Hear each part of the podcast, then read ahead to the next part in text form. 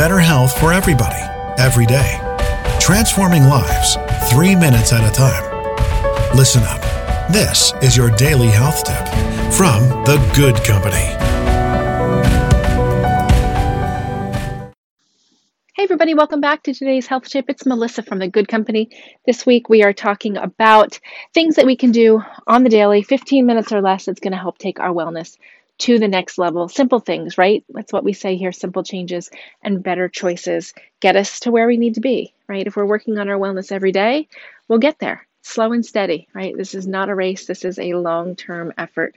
Just searching for wellness for ourselves, feeling better in our bodies, strong, happy, fit, mentally, spiritually, physically. Um, today, I want you to focus on your feet. It's probably been a long time if you're a lady. It's been a long time since you've had a pedicure, guys. It's definitely been a long time since you've had a pedicure, if you've ever had a pedicure. But it's time to start paying attention to your feet. And today, we're going to spend 15 minutes. What I want you to do is to soak your feet, first of all. If you have some Epsom salts, you can even use regular salt and a combination of that and baking soda, essential oils if you have it. A bathtub is great, or a bucket works too. Um, warm water, as warm as you can stand, 15 to 20 minutes. You're going to soak your feet first.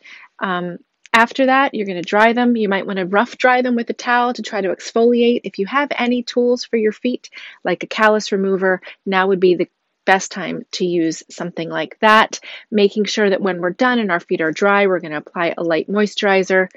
Caveat make sure that you're not standing up with moisturizer on your feet because it can cause you to slip. So after you're doing any of this, before you're standing up, please put on some little socks as your feet absorb the lotion. Pay attention to your nails. You might want to trim them. You might want to use an emery board and file them a little bit.